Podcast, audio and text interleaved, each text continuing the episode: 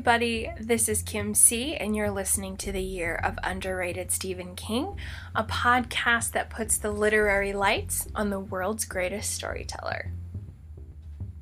Welcome, welcome everyone to episode 15.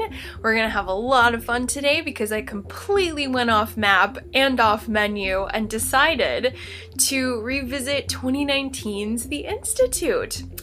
Dear listener, I am just as surprised as you are, to be honest, because uh, this podcast is about exploring exclusively the underrated works of Stephen King. But what's so nice about this uh, quarantine thing we got going on is just sort of the radical acceptance of all the strange things. And I don't know why, but I was making my way through Duma-Key, loving it, having a blast, wondering what my next novel was going to be. I had plans for either Full Dark No Stars or Richard Bachman's The Long Walk. When I don't know why, I just kept thinking about the Institute, and my little brain was telling me you need to go back and hang out with Avery and Kalisha and Luke and Nick and all the kids. And to my dismay, I, I just decided to go with it. So we're gonna go with it and we're gonna have fun and we're gonna look at this really fun novel that is very reminiscent of one of Stephen King's greatest novels of all time, which is 1986's it. So, speaking of 80s, personally, I've been imbibing in lots of things 80s. I'm a proud 80s baby, but while in quarantine, there is so uh, much we cannot control outside of our walls. So I've been trying to make the inside as fun and enjoyable and colorful and tasty as possible. So I've been listening to a lot of my favorite 80s hits, all the pop tunes, my favorite shows, as well as um, snacking on some of my favorite, delicious, highly palatable foods for comfort. And I think that's what this book is. The Institute is like an old favorite friend slash feel good, delicious, reminiscent experience, very much like your favorite highly caloric snack. So, I think that that might have been what persuaded me to head back to the Institute is just wanting that comfort. I've been watching a lot of 80s movies. I revisited Back to the Future and I did another round of Stranger Things because Stranger Things is such a delight if you haven't yet watched. It's a winning combination of everything we love. We love the 80s, we love Steven Spielberg, we love Steven Spielberg 80s films about kids. It's just winning. It's winning all across the board. Um, and so for me, the Institute is so reminiscent of all of those feel good, comforting, favorite things. So for whatever reason, I just decided to head back that way and double back and revisit this super cute little book I reread last Christmas. So we're going to change it up just a little bit on this episode.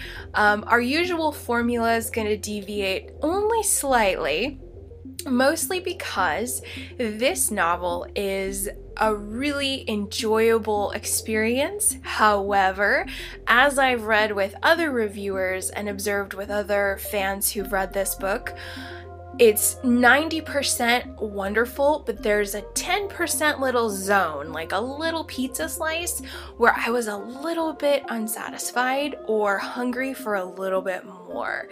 Um, it might be around 85 15, 90 10 for a lot of fans. Some people, it was just a home run. I've talked to Liz R about this book. She gave it absolutely five stars, solid all the way. Um, upon this second read, I have a little bit more acceptance uh, at just digesting it for what it is, which is a wonderfully reminiscent experience. However, I'm just, there's just a couple things, and we're going to explore that on this episode. So rather than looking at what's unique on the podcast, we are in this episode going to look at what's interesting, mostly because what's great about the Institute is that it's not unique, it's super retro, and what's old is new again. So we're going to look at what kind of makes this fun. That's going to be our first segment, is what I really found interesting about this very reminiscent story that has some awesome kids and characters in it. We are going to keep heroes, villains, and honorable mentions because we have some gems, ladies and gentlemen. We've got some precious little people in this novel that sing and shine bright and are so brave and great. So I want to mention those with all of you. And then rather than our sort of third area we usually explore, which is what's working and what's not, we're going to incorporate a segment I'd like to call Wishing Well, which is um, sort of workshop esque. It's what I do with my students where we kind of suggest ideas or what we would have liked to maybe have seen, or alternate paths, alternate routes in the story or the narrative that might be worth exploring. So it's kind of like casting our little coins into the fountain, sort of saying, I kind of wish we would have went here or would have explored this more or basically to look at maybe a few little potholes where I wish we would have spent a little more time. So it's just going to be a fun bonus episode because this novel is fun and delightful. And I also think the reason why I wanted to revisit it so much is because this story is about escape. It is a true full blown escape and getting out of a hard place and running for your life. And I think a lot of us have wanted to do that lately.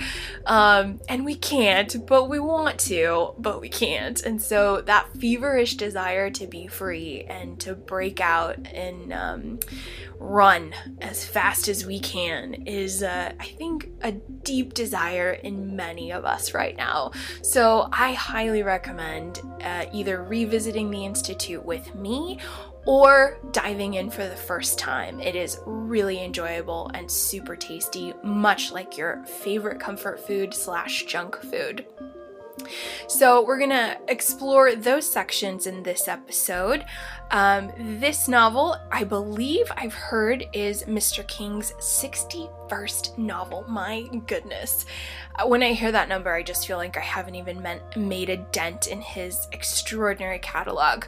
It was released in 2019, and we're at a little over 560 pages, so a nice, delicious chunk there. Um, I'm going to before I read the little summary I have for you guys, Stephen King dedicated this novel to his grandsons. So there's a lot of youth spirit sort of right from the get go. Um, we're going to talk about maybe how youthful this story is in the next section. But if you have not read The Institute, I'm going to read a brief sort of synopsis to get us going. So, Luke Ellis is an extremely gifted Minnesota 12 year old. He is already applying for colleges when he is kidnapped in the middle of the night. His parents are murdered, and he's the newest addition of the Institute, an undisclosed encampment of young preteens who all demonstrate telepathic or telekinetic abilities. So, Steve King said he got this idea from some of the sadistic slash uh, bananas uh, tests that the CIA performed in the 1950s. I think many of you guys might have a little bit more um, information on that than I do, but I know that they did some crazy stuff. They tested all the drugs and went down every sort of potential pathway from aliens to the occult to um, psychics, telepathics, telekinetics, all of the things um, in regards to whatever power or avenues of power they could potentially explore. So, a little bit Nazi party um, in that regard, in terms of the hunt for the uh, Ark of the Covenant. For all of you Raiders of the Lost Ark fans, um, you know Hitler himself was supposedly super into the occult with like mandrake roots, and he had astrologers and all kinds of stuff. I won't go too far down that tangent, but we have uh, a lovely tale where the good guys are good the bad guys are so bad, and it's a tasty story. So, let's go ahead and dive into the sections. Uh, if you haven't read The Institute and you would like to hang on for a little while longer, that's totally okay, but this is going to be a spoiler free adventure. So I won't reveal any endings, but I am going to talk about characters in depth as well as a few of the themes and a few plot points, but for the most part, we're going to stay in that spoiler free zone. If you want to be completely in the dark, go ahead and hold off on this this episode until you're done with the Institute. It reads surprisingly fast. The pacing just moves, and that's sort of a good thing and a bad thing, but we'll explore that here a little more coming up. But let's go ahead and uh, dive in together. Uh, get your hiking boots on because we're going into the deep, dark Maine woods to the Institute. I'll see you there. Música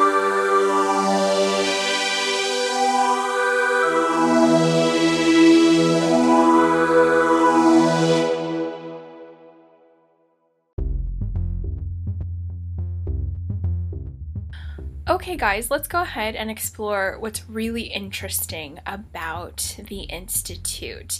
I have about five categories I've boiled down on this second reading that I want to talk to you about. And the first one is kind of echoing my initial thoughts in the introduction about the vintage, overall, reminiscent feeling of this novel. So, my first point is called Black and White slash Vintage Roots. And what I mean by black and white is that this novel is really reading like a very classic good versus evil story. There's not a lot of complexity or too much dynamic plot slash character. It's really simple, and there's something very reassuring about that. Um, on my initial read through, I think that might have been one of the problem areas that I detected at first is maybe it's a little too simple, but we'll talk about that in greater detail in the upcoming sections. But the black and white nature of it, the good guys are so good and pure and just and right, and the bad guys are irredeemable and bad, and they all deserve death and nothing less. They're just terrible, terrible people. So those lines in the sand are drawn from moment one, and they never really deviate. So it's a really classic good versus evil, simple tale. Um, in addition to that, the the vintage roots of it make it very much like an 80s movie, especially with the kids with the psychic powers um, and the lack of adult supervision or the adult supervision that's not welcomed. Um, but the pacing we find here is a perfect two hour movie. It really is. And um, in my episode with Liz R., she mentions how Stephen King is notoriously grouped into writers who are popcorn writers, meaning they just write for film because their stuff is so easily adapted to the screen. But I don't know if I agree with that on many of his novels. I just think he's the best writer ever, so everybody wants to make his movies or his books into movies, rather. But this one I will will 100% say that this is a perfect film adaptation. Um, it's ready for the movies right now. It, it reads like a movie, just the way it, it's paced. We have the initial conflict, we have the sort of tumultuous. Um, situation in the middle with our protagonist escaping, and then we have the climactic um, finishing moment. So it's a classic ready for the screen kind of story. Um, I believe word on the street it has been scooped up and it's going to be a mini series, which I think will be awesome because then we'll get more in depth character uh, moments than what we have here because the kids are who really shines bright in this story. So, the black and white vintage roots, it's a simple story, it moves quickly. You could probably read it in a day or two. That's about the time it took me on the second read through. Um, it's it's very fast and there's a lot of action scenes, lots of action. So it's just ready for the silver screen in regards to all of the really suspenseful action moments in this um, in this story. So the second point that I found really really interesting, and many Stephen King readers of this book did as well, is the structure. Mostly because What's really curious and perplexing is for this novel, the first 40 pages, we have a character named Tim Jameson. He's a former Florida Florida cop who was dismissed for something moderately dumb and kind of embarrassing. So he leaves and kind of makes his way as this unemployed guy who's trying to start over and ends up in DuPray, South Carolina, which is a tiny little speck of a town. And we kind of get a little bit of introduction to him coming to the town and getting a little night job as a kind of night cop, a, a guard who they call a night knocker. So that's the first 40 pages, very intriguing. And then all of a sudden, the narration shifts to Luke, and we do not hear from Tim until page 350 which is quite a jump. And it, it, was really, really surprising and very, very unique. And it felt very experimental to me. It really got me curious as to what he was, what Mr. King was thinking, or, you know, basically just the way he's positioning these pieces lead you to uh, sort of for me ponder like what does this move sort of mean? Like what does this giant space what could it be leading to? So in addition to that i think what may have well, before I talk about genre, the other aspect of structure that's also pretty cool and working well is once the I, I want to say students, I'm surrounded by them, but once the kids get to um, the Institute, they're hanging out in the front half, and the word front half is used quite a bit. And so the reader comes to find out that front half is the kind of more recreational, easy uh, area where the kids congregate, they have access to snacks and um, actually cigarettes and malt liquor. Uh, go figure. Uh, more on that in a second, but they uh, it's it's a little bit more laid back, whereas back half is the mysterious unknown that the kids start to mention to each other almost right away. And all they know is that once you leave front half and you go to back half, you ne- you're never seen again. So it's very ominous, it's very mysterious, and I do enjoy the way it's structured to create that incredible suspense. And then it doesn't take very long in the reading until you, as the reader, are in back half. So the transition and the actual physical transportation to that side of the Institute does happen in a pretty quick way. And so you really feel like you're on that ride. So I do appreciate the movement of the structure as well as the experimental positioning of certain things.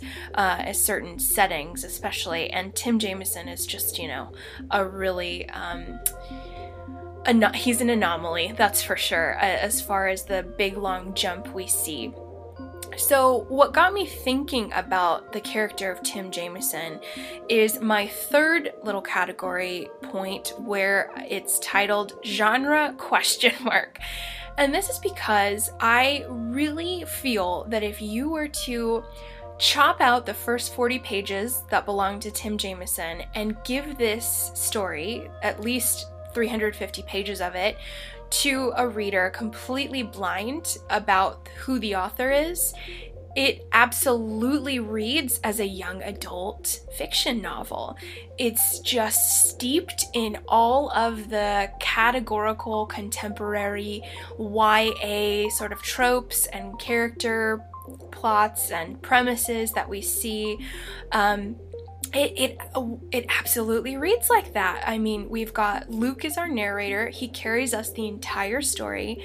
Although he's incredibly gifted and wise and very smart and way beyond his 12 years, he's still very young and he is uh, guiding us through the story. And we see right away all the. We are exposed in this story to approximately I want to say 12 to 15 young kids' names. Um, we you'll probably as the reader get spotlight for about eight of them where you'll see their names recurring and then you'll really actually get them in the spotlight and in the foreground but we have all of these uh, YA kind of uh, tropes and ideas and premises. We have, unfortunately, a lot of torture. These kids really go through a lot of terrible things, um, sort of like in Hunger Games. If you guys are familiar with Suzanne's Collins, Suzanne Collins trilogy, uh, awesome YA trilogy, but we have kids undergoing just so much pain and suffering. They don't have parents, their parents have been murdered. They're really bonding together in this summer camp in hell kind of environment. They're confused and they have to really stick up for themselves and each other, but they can't.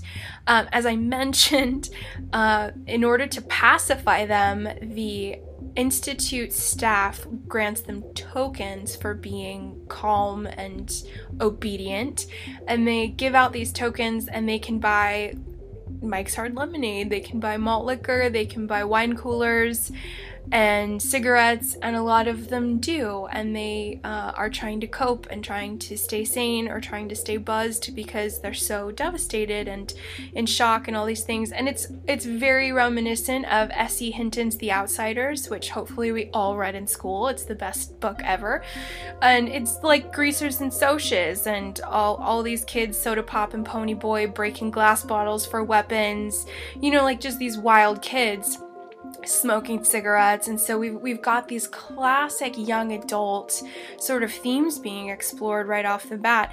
And so i wonder i really wonder if mr king's editor was like made him insert those 40 pages of tim jameson just to just to throw us off from from it not being a YA novel. Not that genre really has anything to do with it though because I mean Mr. King is king of the castle. He can do whatever he wants, but I wonder if maybe he wanted to avoid the YA or he didn't really want young adults reading it or gravitating to it because it is mature a text because despite the fact that there's you know cigarettes and alcohol and 12 year olds are drinking it there's a lot of violence, there's um, a lot of torture and suffering, and he's a dad, so maybe he was just being, you know, Mr. Mr. King as our dad and not really wanting us to be exposed to that because um, it's bleak. It's bleak for a long time. And if you guys are sensitive to any sort of abuse descriptions, uh, there's a lot of slapping, there's a lot of just torture through these various medical experiments that they're performing on these kids.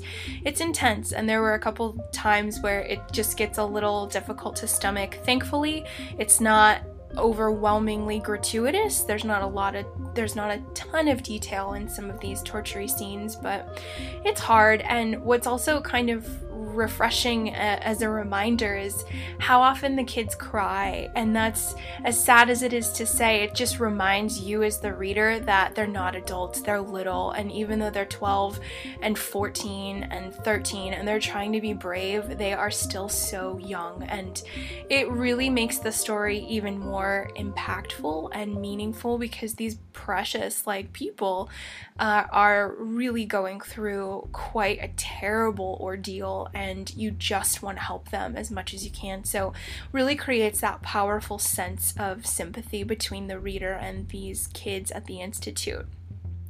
So my my fourth point that I super nerded out about, this is the kind of stuff I live for, is biblical allusion. So quick side tangent, I am such a proponent of the humanities majors. So mega three cheers to anybody who's a humanities major or focus. Um, I got my minor in religious studies and it was the best thing I ever did, most fun I ever had in college, best tuition money ever spent.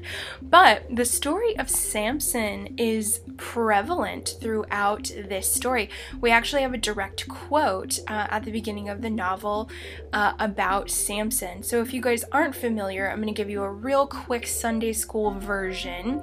But the story of Samson is he's a f- well, I don't want to get too nerdy because I can, but Samson's is a figure in the Bible who is well known for his strength.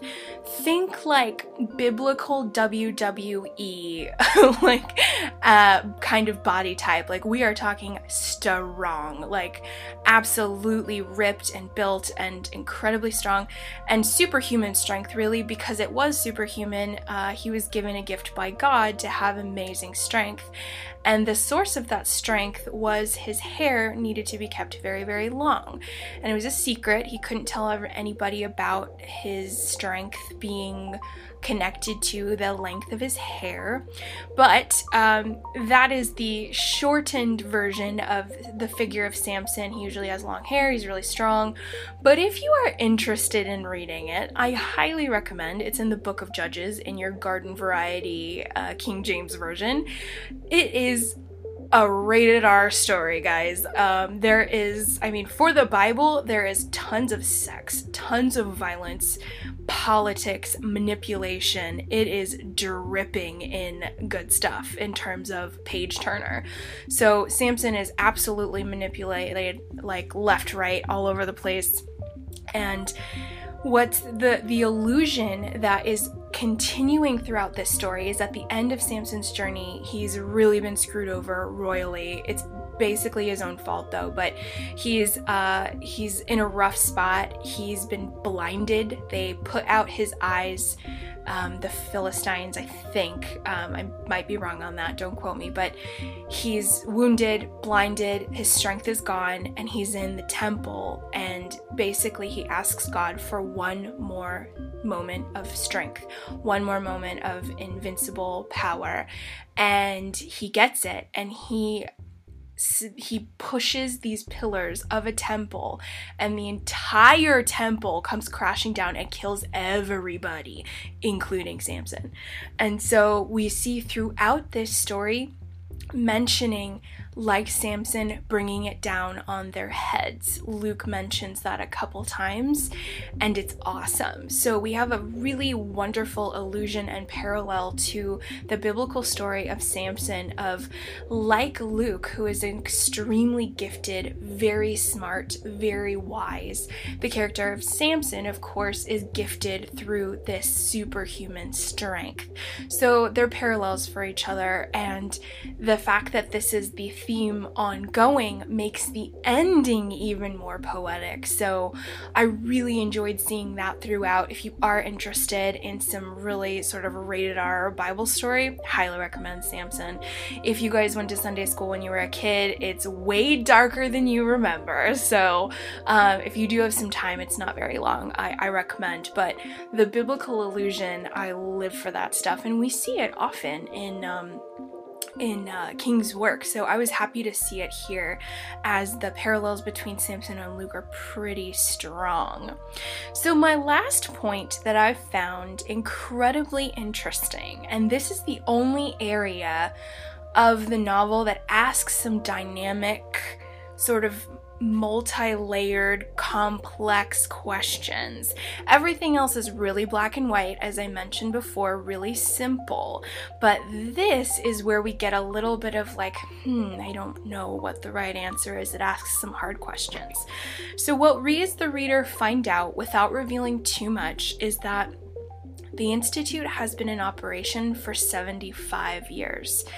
And in a really sort of quick, compressed, condensed uh, version of what they do, is they kidnap kids who are incredibly gifted, your psychic, telekinetic, telepathic kids, and they try to enhance them or basically utilize them to protect the world.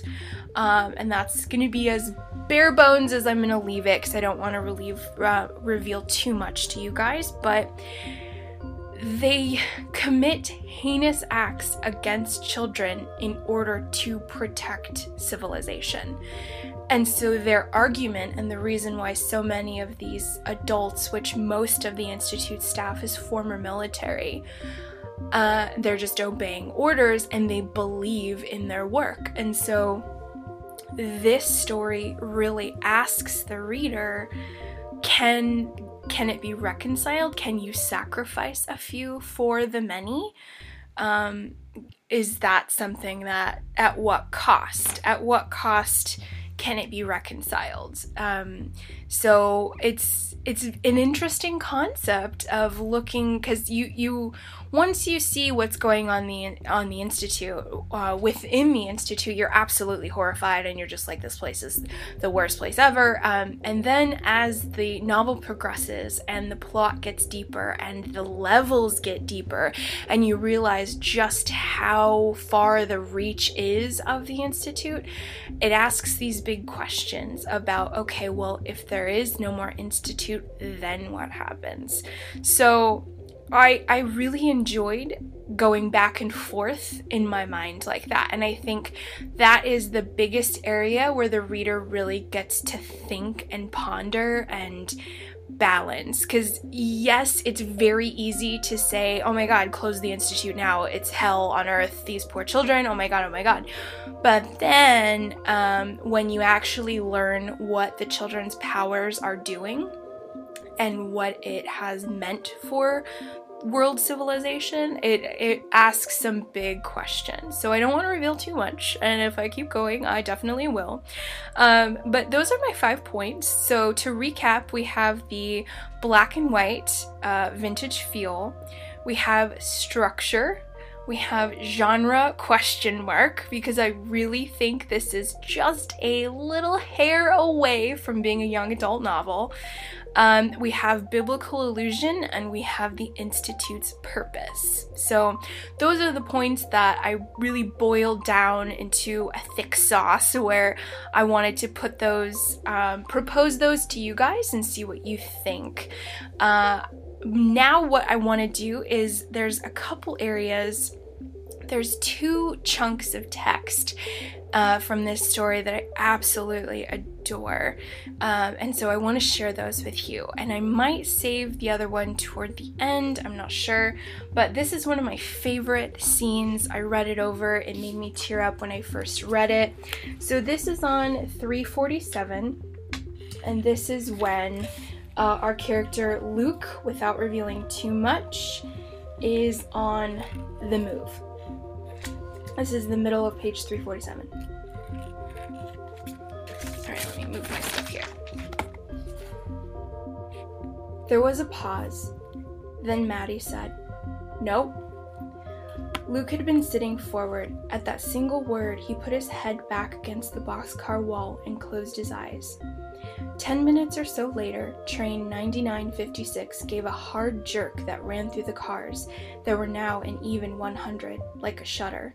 The train yard began to roll past, slowly at first, then picking up speed. The shadow of a signal tower ran across the floor of the boxcar, and then another shadow appeared a man shadow. A grease spotted paper bag flew into the car and landed on the floor. He didn't see Maddie, only heard him. Good luck, outlaw! Then the shadow was gone. Luke crawled out of his hiding place so fast he cracked the Goodyear side of his head on the housing of a ri- riding lawnmower. He didn't even notice. Heaven was in that bag. He could smell it. Heaven turned out to be a cheese and sausage biscuit, a hostess fruit pie, and a bottle of Carolina Sweetheart spring water. Luke had to use all his willpower to keep from drinking the whole 16 ounce bottle of water at a single go. He left a quarter of it, set it down, then snatched it up again and screwed on the cap. He thought if the train took a sudden yaw and it spilled, he would go insane. He gobbled the sausage biscuit in five snatching bites and chased it with another big swallow of water. He licked the grease from his palm, then took the water and the hostess pie and crept back into his nest. For the first time since riding down the river in the SS Pokey and looking up at the stars, he felt that his life might be worth living. And although he did not exactly believe in God, having found the evidence against just slightly stronger than the evidence for, he prayed anyway, but not for himself. He prayed for the highly hypothetical higher power to bless the man who had called him outlaw and thrown that brown bag into the boxcar. I love it. I love that scene so much, um, and I hope you guys do too. I have one more chunk of text that I'm going to share in our heroes, villains, and honorable mention section, and it's so good. So let's go ahead and uh, meet me over in our character analysis section.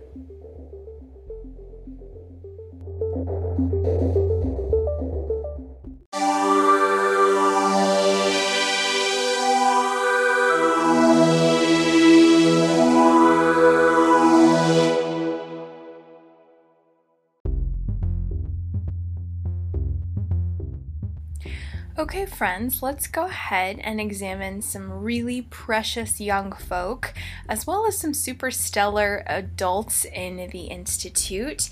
However, before I start uh, breaking down my isolated favorites, I did want to discuss an overall criticism with this story is that though the characters we have are sweet and black and white, we don't have a ton of character development like we've seen in other Stephen King novels.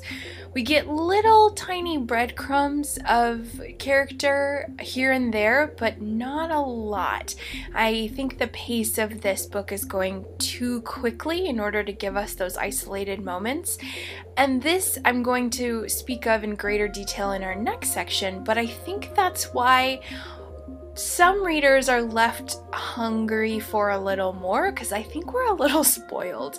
When you have such wonderfully rich character books that we have in Stephen King's catalog, it, it, I think it's like eating filet mignon all the time. It's really hard to get a, a less glamorous cut of meat in terms of uh, one that isn't super rich and decadent. Um, so I think with the Institute we have we don't have a ribeye or a fillet. We we've got ground beef.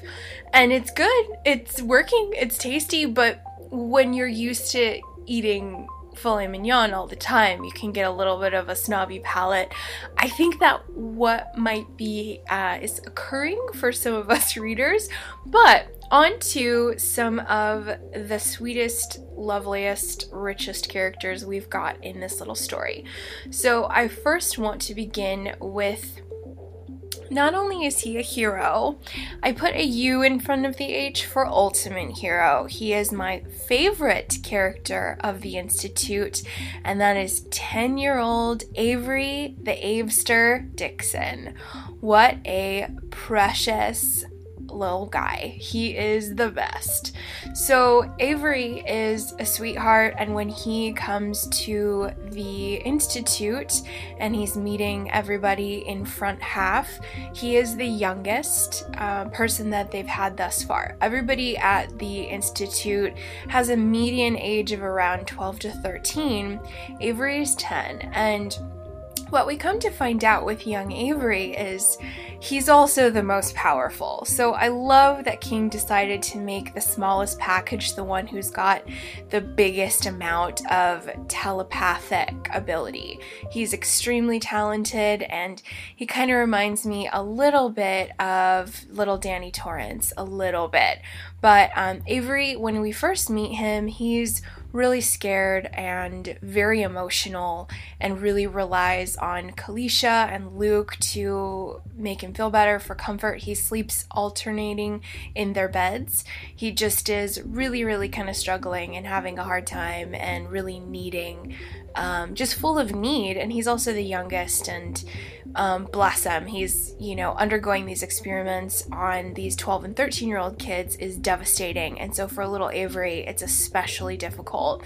So everyone really takes care of Avery, and he's just unashamedly who he is. He knows he's small, he knows he's an underdog, but something happens around page 350 where little Avery just goes to big Avery real quick, and he is so incredibly smart and brave and stands up to a lot of opposition and really comes up with some genius concepts that turn the tide of the whole novel as well as the situation for all of the kids at the Institute. So he is my ultimate hero, and I need a t shirt that says the Avester on it. And I know some crafty fan out there must be making them, and when I find out, you're just gonna take my money because I need an Avester t shirt. He is my ultimate hero.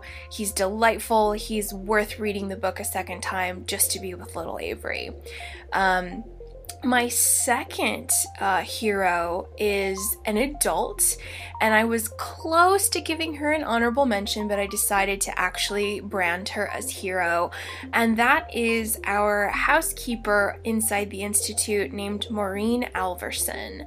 And so she is actually a complex character, um, one of the very few that we have in the Institute uh, for the most part, everybody is pretty black and white, pretty cut and dry.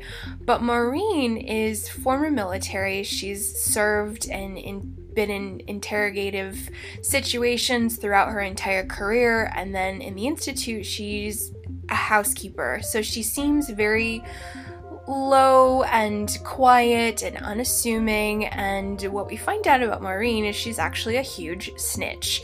Um, but her motivations for doing so are financially motivated because she's in a really sticky situation due to a former husband. She's got a lot of debt. She has a child child she's trying to get this money to. And Luke Ellis offers her some help and it really changes her actions and her thought process. And she ends up making a really big switch and being of immense help to the kids within the institute. So Maureen definitely gets that hero badge because she does have a moment where she is able to turn away from her past and step into a brighter future where she's actually of service and rather than snitching on the kids and contributing to their demise and further harm, she decides to make a stand and go the other way. And I really enjoyed seeing that. And that was one of the most dynamic moments in the novel was witnessing that from Maureen. And so she's a cool character that uh, when we first meet her and for uh, many moments in the book, she just seems meek and forgettable and just someone in the background, but she possessed a lot of power and influence. And in the end, made some really great redeeming redeeming choices. So, a round of applause for Maureen. I enjoyed her quite a bit. Um, my next favorite hero is Kalisha Benson, and she is a delightful, sassy, I believe she's about 13. She's got a little bit of a sailor mouth, but rightly so. She's a telepath and she takes care of Avery, and they have a pretty rich uh, friendship, both mentally and physically. Um, she seems to kind of put everybody in line. She's wise, very sassy, very feisty. Luke super duper has a crush on her. I think everybody does because Kalisha's just great. Um, but one of my favorite uh, moments with Kalisha, it's really small. She has dozens of moments where she's just awesome and um, being a great friend, being a teammate but there's a scene where they're in back half, so it's pretty bleak already. And her friend Helen is really having a hard time because the injections and the experiments and all of the terrible torture these kids are undergoing starts to really debilitate them, and they get intense headaches and illness and general. Um, what's the word I'm looking for? Uh, fatigue slash um, it starts with an L. I'll come back to it. But uh, Helen, she's really in a catatonic state. She's sitting at the dinner table. She can barely speak or focus, and she's just drooling there. And Kalisha's feeding her, and she's just encouraging her. And she goes, Come on, Helen, come on, Hell on Wheels, here we go. And she's so sweet and just trying to get a little bit of stew into her mouth. But I love how she calls her Hell on Wheels, and we just see so many cute, just encouraging moments from Kalisha, even though they are suffering and being tortured, and she keeps it cheery and light, and she's a huge hero. And I love spending time with her, and I love her interactions with Nick as well as Luke. So Kalisha's great, and I'm so excited for the actress for whoever gets to play her in whatever miniseries or film they do. She's going to be a firecracker, and I will be really excited to see who they pick. So, my second favorite hero, right alongside Kalisha, is 14 year old Nick Wilholm. And if you would, for those 80s babies or 80s fans, think of John Bender from The Breakfast Club. Just, think of Judd Nelson in all of his glory, in his trench coat and in his gloves. And that is the attitude and badassery of Nick Wilholm. He's so cool. And what I love about Nick is he just is slinging punches and never, despite all of the physical beatings and torture, never stops fighting. He never gives up. When he gets to back half, it gets harder for him and the fight really drains out of him, but that spirit and that fight, he's a badass and he's just got that John Bender, like, I'm gonna give you the finger first and screw you, and I'm gonna go down swinging and covered in bruises. And I don't care how many times you punch me or kick me, I'm never gonna give up and I'm not gonna stop hating you.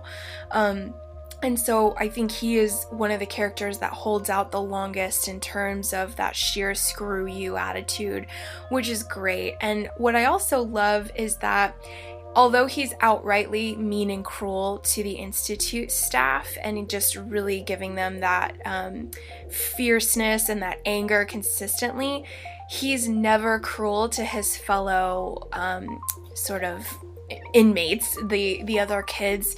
He's the one who created uh, the nickname for Avery, started calling him the Avester. He's a good guy and he's good to his friends and cares and he's loving towards them rather than he could just be a giant asshole all around and really repel everybody, but he's not. He he picks his sides, he knows who the good guys are and he's kind to them and he sticks up for them. He protects Avery, protects everybody. Um, and he but he fights back and he doesn't stop fighting. And so he's really enjoyable. And he's got that just wonderful smartass wit. Um, and he's just embodying john bender for me. And john bender from the breakfast club is just i mean who does not love him? Like you you're you're you're ill if you are not in love with john bender. He's maybe the best character of the 80s and the best character in the breakfast club for sure so, my other favorites, we are kind of going into our honorable mention uh, category. Um, as I've kind of announced on other episodes, I am in love when Mr. King writes about senior citizens. And we have a delightful one. I, I think she's middle aged, uh, she's definitely an older lady. Um, but that's Orphan Annie Ledoux, and that is her nickname. And she is a homeless woman who lives in DuPray, South Carolina. She's incredibly quirky and just wears a sombrero and a little poncho, and she sleeps in a tent behind uh, one of the sort of factories in DuPray, and Tim Jamieson's really nice to her. She's a conspiracy theorist with a good heart, and she shows up at the beginning of the novel and at the end of the novel when really all hell breaks loose, and that age old adage of Annie get your gun is incredibly applicable for Orphan Annie Ledoux. So hilarious. She has some great one liners in the latter half in the novel she's feisty and just, you know, I think many in the town write her off as just being a crazy homeless lady who's really skinny and just kind of odd, but she's got all her faculties and she might be the only one who knows all the truth. So she's a great friend to Luke and um, I love her so much. And some of her one liners are just, not only are they great, but then they're like dunked in that southern accent that's so fun. So Orphan Annie Ledoux is precious and she's a really great friend to have in a pinch and I love the action scenes that she's involved in a little bit later on in the novel. So I have another quick, just really quick honorable mention, and that's simply because I just finished Duma Key, and we had a set of twin girls in Duma Key, and I was like, oh my god, twin girls! Well, we've got another one, and I was excited about that. We have Gerda and Greta, and I believe they are 12 year old twins. And they have a little bit of screen time here in the Institute, but I think ever since my twins going through the catalog of Stephen King. Anytime they show up, it's always like, oh my god! So um, I got excited about seeing another set of real girls. So I don't really have any villains because I'm mostly going to talk about some of the villains in our next section, which is my wishing well section. Um, as I mentioned earlier, the villains that we have, there's not a lot to really talk about um, other than what's lacking because they are just cut and dry, black and white bad guys. And we don't have a lot of detail on why they are that way. So I'm going to talk about that more in depth in our next section. But my last hero, of course, is Luke Ellis. He's so impressive. He's wonderful uh, as a narrator of this story. He's incredibly brave and really brave, especially when we get some of the har- harrowing moments where he he is so crafty and smart that within the Institute, uh, the kids are able to utilize the internet with their tokens. However, it's extremely monitored, but um, Luke finds a way to get to the back door and he finds out about his parents' fate. And through all of the devastating pain and loss that he goes through, he is determined to never go to back half. Um, he'll do anything. And that triumphant, desperate spirit is really great to see. And it just reminds me of some of those timeless young adult novels that we have in those survival stories, like that Jack London kind of vibe where that determined spirit of mankind um, like in Hatchet or in Red Badge of Courage, and like that wonderful, brave spirit we have in a young man. So I love that about Luke, and I love that he's so brilliant. He might even be too brilliant, but this experience really reduces him to that childlike nature where the trauma of this event just morphs him and changes him and he he's really reduced to that animal level of survival. Um, He's a wonderful character. And so, before we head out of this section into the next, I wanted to share with you my second favorite passage of the novel. Um, this is my other favorite here that um, I wanted to share with you guys, where Luke is uh, still on the move. This is in the middle of page 267. From somewhere behind him on the left came the double blast of an electric horn. He turned and saw a single bright headlight flickering through the trees, first coming sea level with his boat, then passing it. He couldn't see the engine or the train it was hauling. There were too many trees in the way, but he could hear the rumble of the trucks and the bratty squall of steel wheels on steel rails. That was what finally nailed it for him. This was not some incredibly detailed fantasy going on inside his brain as he lay sleeping in his West Wing bed. That was a real train over there, probably headed for Dennison River Bend. This was a real boat he was in, sliding south on this slow and beautiful current. Those were real stars overhead. The minions of Sigsbee would come after him, of course, but I'm never going to back half. Never. He put one hand over the side of the SS Pokey, splayed his fingers, and watched four tiny wakes speed away from him into the dark. He had done this before in his grandfather's little aluminum fishing skiff with its putt putting two stroke engine many times, but he had never, not even as a four year old to whom everything was new and amazing, had been so overwhelmed by the sight of those momentary grooves. It came to him with the force of a revelation that you had to have been imprisoned to fully understand what freedom was. I'll die before I let them take me back. He understood that this was true, and that it might come to that, but he also understood that right now it had not.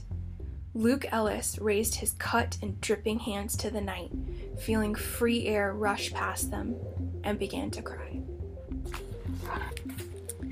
So I love that. It all it makes me a little emotional because I think we see Luke have a little bit of an Andy Dufresne uh, outside of Shawshank kind of moment with that notion of freedom and the the brutal the brutality he's endured for quite a bit of time um, and what he went through to get there and the fear he's still experiencing. So, this part of the novel, we really see this little boy's bravery, and you know, we see the man. We see the man coming through that determined spirit. Um, so, I love that, and I love those moments where um, Luke is on his own, just feverishly clawing with all his might to get free and to escape the torment of what was going on. But then what's also nice is we have in the second half of the novel is Luke remembering his friends and doing all that he can to get back there and for someone to believe him and to be reunited with them again once more. So, those are my characters that I just adored more than anything within this story. So, let's go ahead and transition to my last section of our episode, which is going to be our wishing well, uh, as well as my concluding thoughts on the Institute.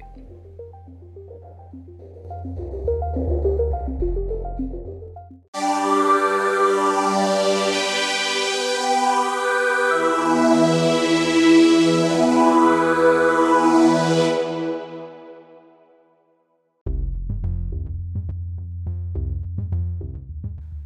Okay, listeners, this is our last section covering 2019's The Institute. And this is a segment I'd like to call The Wishing Well, where we're going to explore the 15%, 10% little pizza wedge, the little zone of emptiness I feel that's keeping me from being 100% satisfied with this novel. So it's pretty small, but there are a few things I did want to explore with you guys and talk about some of the things I wished may have gone differently in this text or some other ideas that might have made it a more richer and resonating experience. But the first one I want to talk about is my first category is more on Mrs. Sigsbee or the Institute staff in general. As I kind of mentioned in our previous section, we don't have a lot of character development, especially concerning the villains. And Miss Sigsbee, uh, Julia Sigsbee, is the head of the Institute. She's our main villain in the spotlight and we we don't have anything on her. The only thing I could kind of find was on page 294 where there's a direct quote that says the institute had become her life and she was okay with that. And it's like, what? Um that's it? So, I think I would have really wanted a little bit more on her to make her more than just a menacing, sadistic presence with no backstory. She reminds me greatly of Dolores Umbridge from Harry Potter.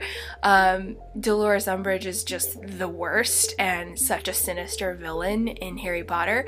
But I I think with Dolores Umbridge, we even have backstory on her parents, and her mom's a muggle, and her dad was a janitor in the Ministry of Magic, and she's got all these childhood issues, and she's a super punk and has been her whole life. But I, I feel like Dolores Umbridge had more backstory than Mrs. Sigsbee, and so I think that if we would have had a little bit more character associated with some of the villains, they wouldn't be so forgettable and so disposable to the reader. Because I, I really felt um, with Mrs. Sigsbee's final moments, I could have given two craps. I was just like, cool, good, out of out of my face, out of my hair, you know. And I I was totally. Um, saddened that I felt that way because there just wasn't anything to grab onto. So I he um, in the text Steve illustrates that many of the institute's staff is um, much of them are former military. So I would have really liked to have learned just a little bit more. Um, I think overall. Uh, for villains, we got little chunks of character for the kids, and we got even less than that with some of the villains. I think there's one staff member called Corinne the Slapper. She works in back half, and we got more background information on her than we got Mrs. Sigsbee. Corinne, um, it, kind of what we learned about Corinne is that she works in back half and she's only able to work four month shifts at a time because back half is such a sort of electromagnetic, um, almost radioactive um, in in terms of it's frying the staff's brain because the mental electrical energy from the children's minds and their bodies and what they're doing to the kids is creating this kind of electromagnetic field that's basically barbecuing everybody's circuits. And so Corinne is only able to work in four months chunks. She has a partner. She leaves, uh, I think, in like a New Hampshire town, and she tells her partner that uh, it's I work for a secret military operation. And they call Corinne the slapper because she just slaps kids all the time really hard, and she definitely gets some good justice uh, uh toward the end. But I felt we had more backstory with a small little bit part like Corinne the Slapper than we did Mrs. Sigsbee, and so I just felt that I I just shook my head a little bit because I didn't give a crap about Miss Sigsbee, and that was a really good opportunity to yes, he painted a very sinister villain, a very menacing presence, a very cruel woman who's just hardened and has this tunnel vision for the Institute's initiative. But it's like, surely she must have had love or loss in her life, or pain, or something that's driving her other than military backbone obligation. Like, surely there must be a little bit more. So, I feel with some of the Institute staff, but most especially Mrs. Sigsbee, I was really hungry for a little bit more because, as I mentioned previously, like all sort of 80s and 90s popcorn thrill rides, the bad guys are instantly disposable and there's nothing really redeemable there, and they're kind of just on screen to be bad, and then the good guys triumph and the end. And so it's like, it's a little too simple in that regard. So Mrs. Sigsbee definitely needed some more backstory. If any villain got some spotlight time, I think she deserved that. So, the second area, um, a couple coins I'm casting into the wishing fountain is the time period or the passing of time. So, this book, as I mentioned earlier, moves very fast. Um, the entire stretch of time that Luke is kidnapped and escapes is probably no more than a month. Um, and granted, the suffering and torture within the Institute probably made it feel so much longer, 10 times longer. But in the last hundred pages, the action is moving so fast. We're really going hour by hour. And so this story just moved so quickly that I wonder if there might have just been some time to slow down um, in terms of, you know, maybe it took uh, Luke a little bit of time to make his way to DuPray.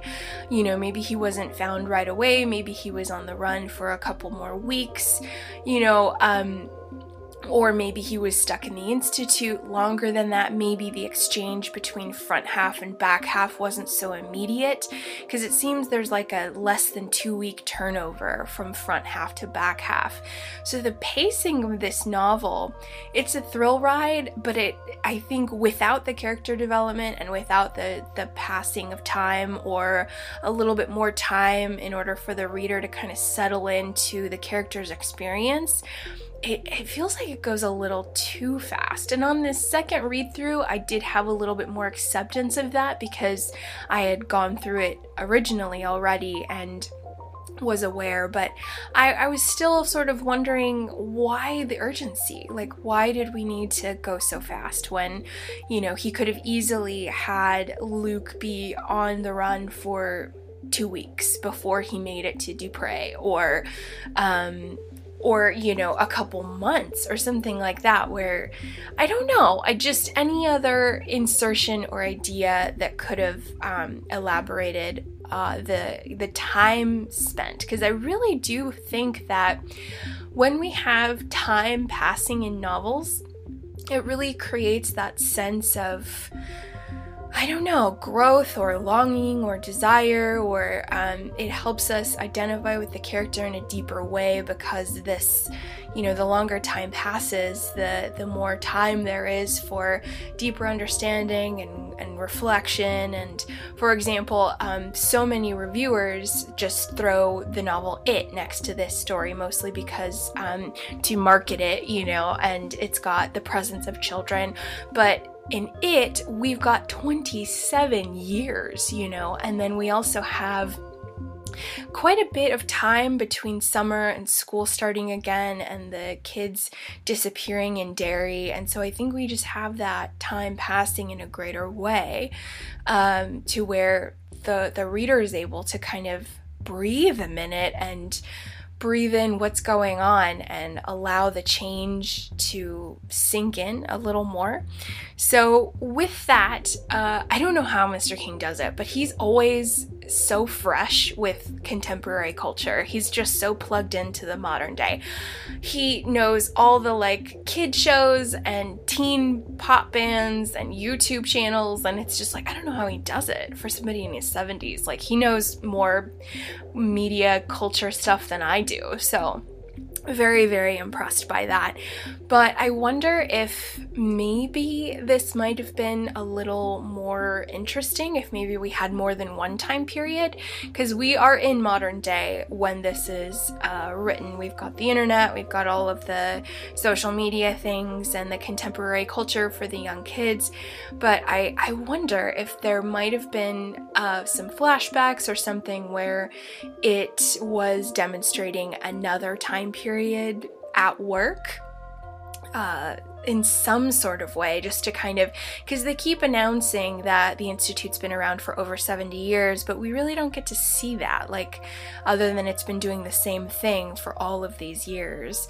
So maybe we could have you know, flashback all the way to the 50s to the creation of the Institute, or we could have flashed back to when Mrs. Sigsbee was hired on as a young woman and what made her such a a super evil see you next Tuesday, if you know what I mean. And, um, I, you know, I think with some flashbacks uh, indicating different time periods, it might might have helped a little bit, or at least might have really hit home, slowed down the really fast pace of this book, and just given the reader some time to uh, digest that this is this violence against children, these atrocities committed against children all over the world and their families has been going on for quite a long time.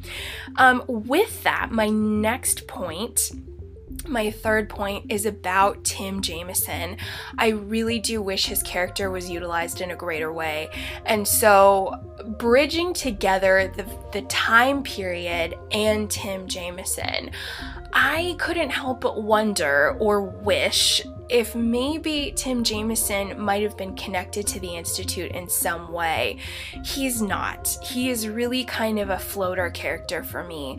We see him in the first 40 pages we see him around page 350, where he is an immense amount of help to Luke and to um, others later on in the final chapters of the book. But he's just this nice guy and I I just feel like so much more could have been done with that. So in my imaginings I wondered if maybe he could have escaped from the institute, you know, um, or he maybe his father worked there and he snuck out and this is me creating my own fiction which helps me go to sleep at night sometimes. I hope you guys do the same thing. Um, what we learned about in school with creative writing is to get you in that fiction place that writing place sometimes if you watch a tv show or read a novel or watch a movie and you really don't like how something ended or you don't like where a plot's going you can always imagine how you would make it better. And so I found myself doing that on this second read through, imagining how Tim Jamieson's character could have been utilized in a greater way.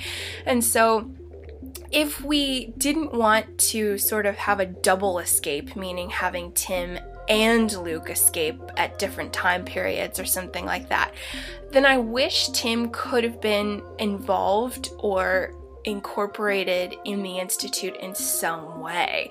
Um, either having a family member work there and he could have, you know, snuck out on his bike one day and saw, you know, snuck onto the campus or something like that to where he was shocked and terrified and kind of put in this lifelong questioning area and then he's able to atone later on by helping Luke and his friends. I don't know. I just I think that Tim is a waste of great potential. Um he's very useful in one of the climactic action scenes that occurs in DuPray but, uh, you know, after that, it's all action, action, action, to which he's become sort of a nice little foster dad for um, the aftermath uh, of in the latter half in the novel. But it's like, that's it. Um, okay, you know, so I just wish that Tim could have been connected, and that way he could have really been able to identify and share in a greater way with Luke. Um, when they finally do encounter one another, I think like their fates could have been more intertwined, or there might have been more of a bond, more of a character richness for Tim Jamieson for sure. Um, I, I enjoy his character when he's there. He's a good guy. He does all the right things, but aside from just being this former cop who becomes a sort of different cop in a small town, I just I think there's more needed there. I really think there was more needed in all of the characters all around.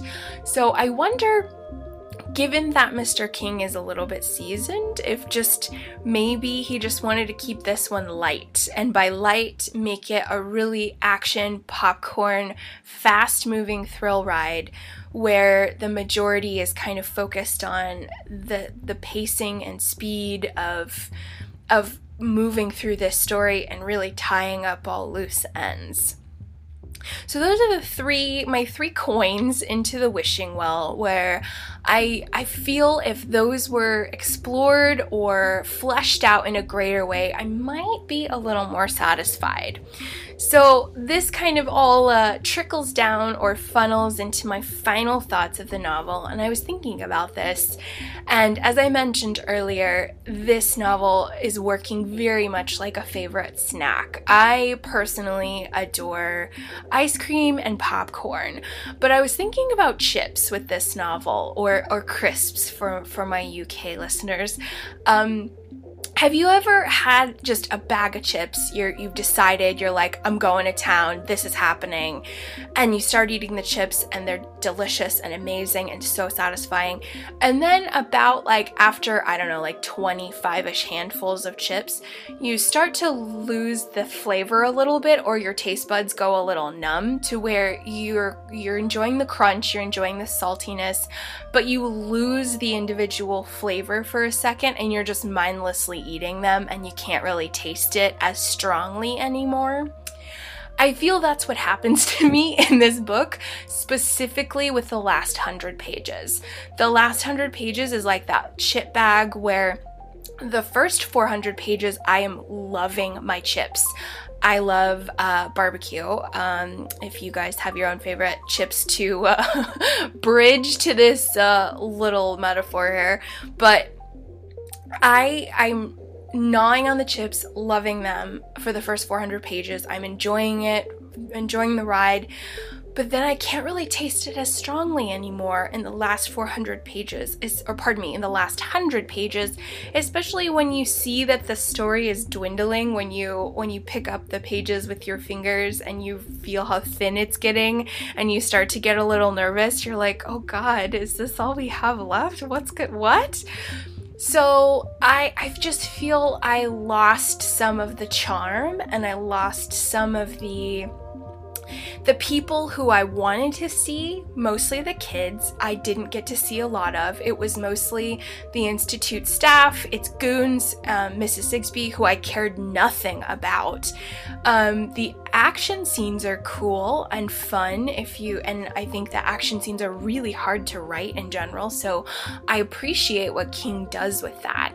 But I just sort of lost the flavor of my chip a little bit. Still eating it, still enjoying it. It's just my taste buds got a little fatigued or my tongue got a little numb, whatever uh you know, sort of flavor depletion happened a little bit. So I just was saddened by that, and I kind of wish we might have had a little bit more character richness rather than speedy action. Uh, those last hundred pages just feel like Mr. King was hitting the gas, wanting a really epic climactic conclusion in which he was going to wrap everything up in a bow for us. Um, but I was really, really craving more. Um, when I talked to Liz R about this, she, of course, has that wonderful, fantastic, radical acceptance that I envy at times.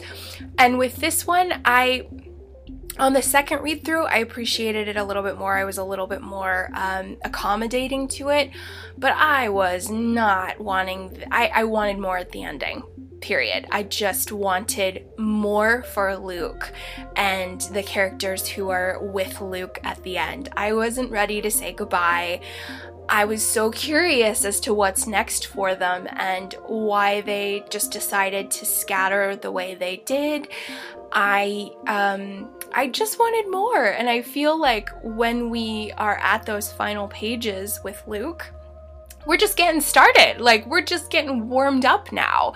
Now there's another quest, and now, you know, our sweet little precious Luke, he's we have a little bit of idea of where he's headed. He's going to enroll in Emerson and MIT because he's a little genius, but you know, I, I just wanted more. And so this novel is ripe for a sequel. I don't think we'll get one, but it's ripe. And these characters, uh, the ones who are with Luke at the end, I really want to know what happens to them, and I wasn't really ready to let them go, especially since the last hundred pages just flew by in this super action packed climax.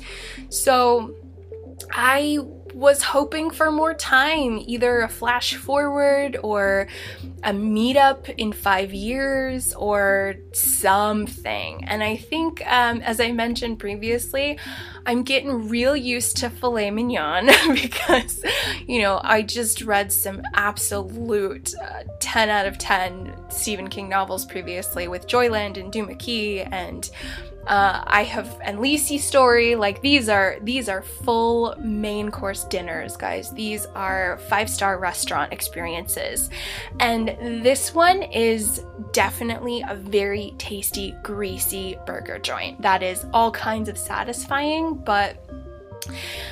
I, I am hungry for a little more. So uh, it's it's just maybe I'm just insatiable. Maybe I'm just a bratty reader because I've been spoiled so much with what I've been reading lately. Um, I think Gene Simmons from I think that's his name from the band Kiss. He has this. Ter- I don't know why I'm mentioning this right now, but I, it made me think of it.